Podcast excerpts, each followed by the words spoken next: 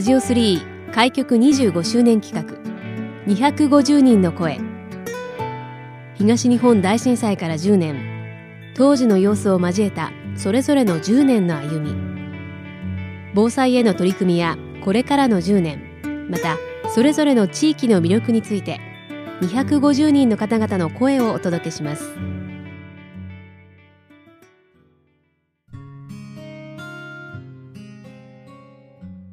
えー、今日は青葉区貝ヶ森地区にお住まいの山村忠夫さんと電話がつながっています。山村さん。はい、どうも。はい、よろしくお願いいたします、はい。こちらこそよろしくお願いします。はい。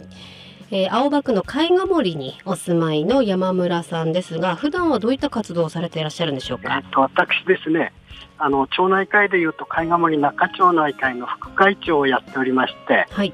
合わせて防災部長も兼務しております。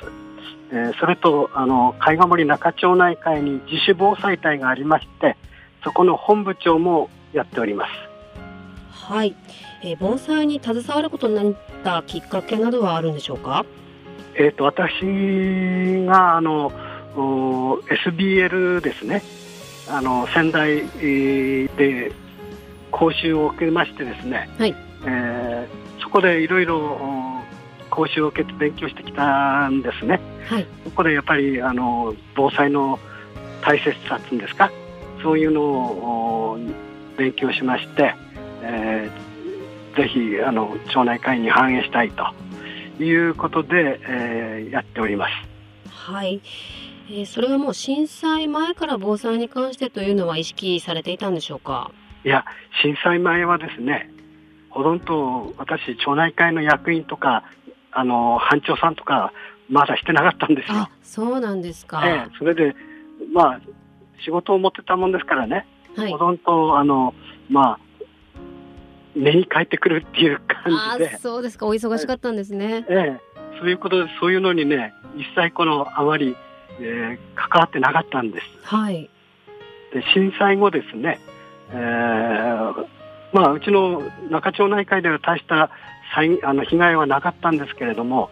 あの断水、えー、停電ですね。でガスが止まると。でガスについてはですね1か月以上かかってようやく一番最後に、えー、はい、あの通じたという形なんですよ。はい。えー、そういうことでねすごくその時にこう困ったっていうかねうちはあの仙台市のガスだったもんですから、えー、お風呂も炊けない、えー、炊飯もできない。そういうね苦労したんですよ。はい。一番じゃあその順番にねあの再開していったということがございましたけれどもガスに関してはもう1か月以上かかったということなんですね。うちが仙台市内で一番最後だそうですか。はい、はい、まあそういった出来事をきっかけに何かこう意識が変わったという部分があるんですか？えーとですね、あのやはりうちでもほらそういうこう防災意識っていうのはあったんですけれども、あの準備っていうのはいろいろしてなかったんですね。はい、あの停電になったら、まあ、ロースクとかそういうくらいはあるんですけどもガスが止まって炊飯できなかったっていうのが一番大きくて、えー、まあ、たまたまうちにあのストーブがあってですね、はい、それが炊飯できるストーブだったもんですからあそうですか、まあ、鍋釜にえー、鍋にあの水くん水を汲んできてですね、はい、それでまあ煮炊きをしあのご飯の煮炊きをしたっていう形でね、まあ、そういう点で私もあのまさかこういう大きな地震がね、はい、災害が来るとはこう予想してなかったもんですから、えー、ね、そういう点では防災意識が薄かったんだなっていう反省がきました。はい。まあ、その後、この、まあ、震災からの10年の間で、まあ、お仕事を退職されたということなんでしょうか？はい、そうです。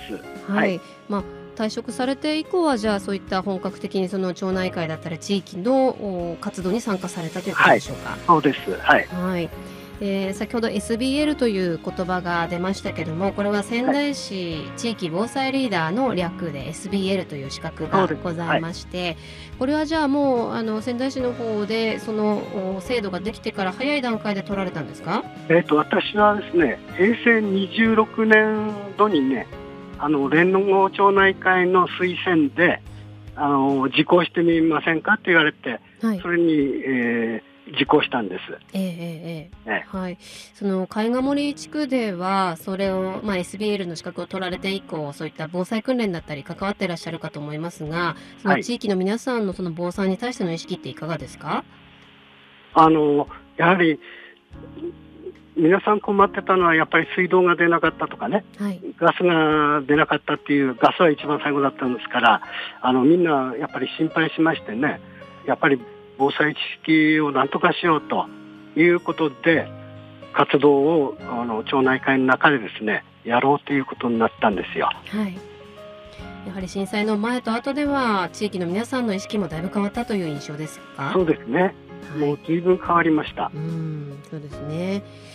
えーまあ、そしてその、まあ、10年、ね、震災から経ちましたけれどもその中でやはりその地域の皆さんの防災意識も向上して、えー、活動の内容などもいろいろ変わってきたとは思いますがそうですね、はい。えー、ただ、この昨今は緊急事態宣言とかねコロナ禍になってしまっていろいろとその、まあ、中止になったり延期になってしまっていることも多いようですね。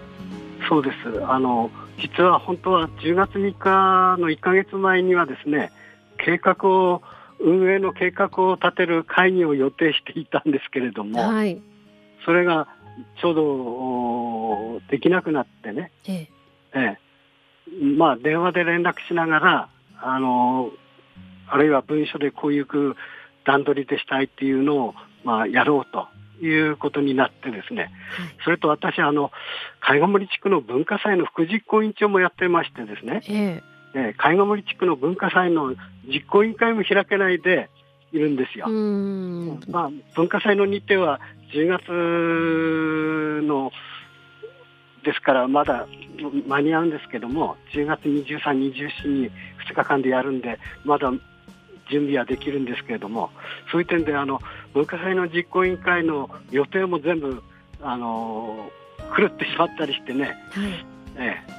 そういうことはありますね、ええ、地域で文化祭というものが行われてるんですか？はいそうです。うん。あそれはあの、ま、毎年秋に行ってるんでしょうか、ええ、毎年秋にですねやってます。もうこれ今年で28回目なんです結構長いんですね。はい。はい。それはどどういった内容なんですか、文化祭は。文化祭はですね、市民センターに通って、そこであの活動している、いろいろなあの文化的な活動しているグループが結構あるんですよね。はい。手紙とか、絵画とか、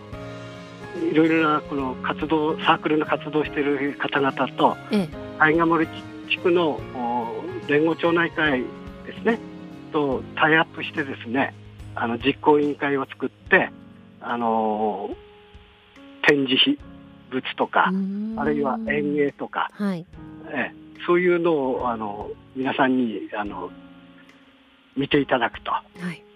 う活動をずっともう28年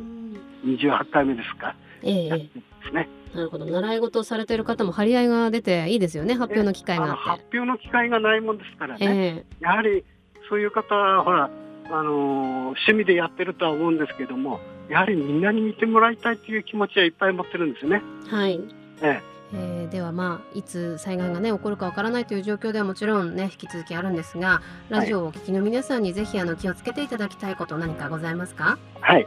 えー、っとまあいろいろいっぱいあるんですけどね。あの一つはやっぱりあの備えることでね普段の備えがと必要ではないかっていうことなんですよ。はい、そういう点ではあの防災グッズですね。あの保険証薬手帳とか水食料とかね、はい、そういうのをすぐ持ち出せるようなにあの用意各家庭で用意しておいてもらいたい。うん、あとはあの避難経路の確認ですね。はい、でうちの方では町内会ではあのあ防災マップを作って避難経路なんか全部書いてあるんですよ。ええ、それを配ってますのでやはりもう一度再確認していただいてあの最短でね危険のないところで避難してもらうというのを再確認してもらいたいということとあと家族との連絡方法ですね。はい、あの安否確認あの結構あの勤めてる方が多いもんですから、ええ、中にはあの学校に行ってる方あもおりますしそういう点では家族がいない時にであの平日にの時にはみんなあのそういう形で仕事とかね学校に通ってるもんですから家族との連絡方法をですねきちっと話し合っていく必要があるんじゃないかなというふうに思ってました。はいそうですね。えー、今日は青葉区介護森地区にお住まいの山村忠夫さんとお電話をつないでお話をお伺いしました、えー、山村さんどうもありがとうございました。はいどうもありがとうございます。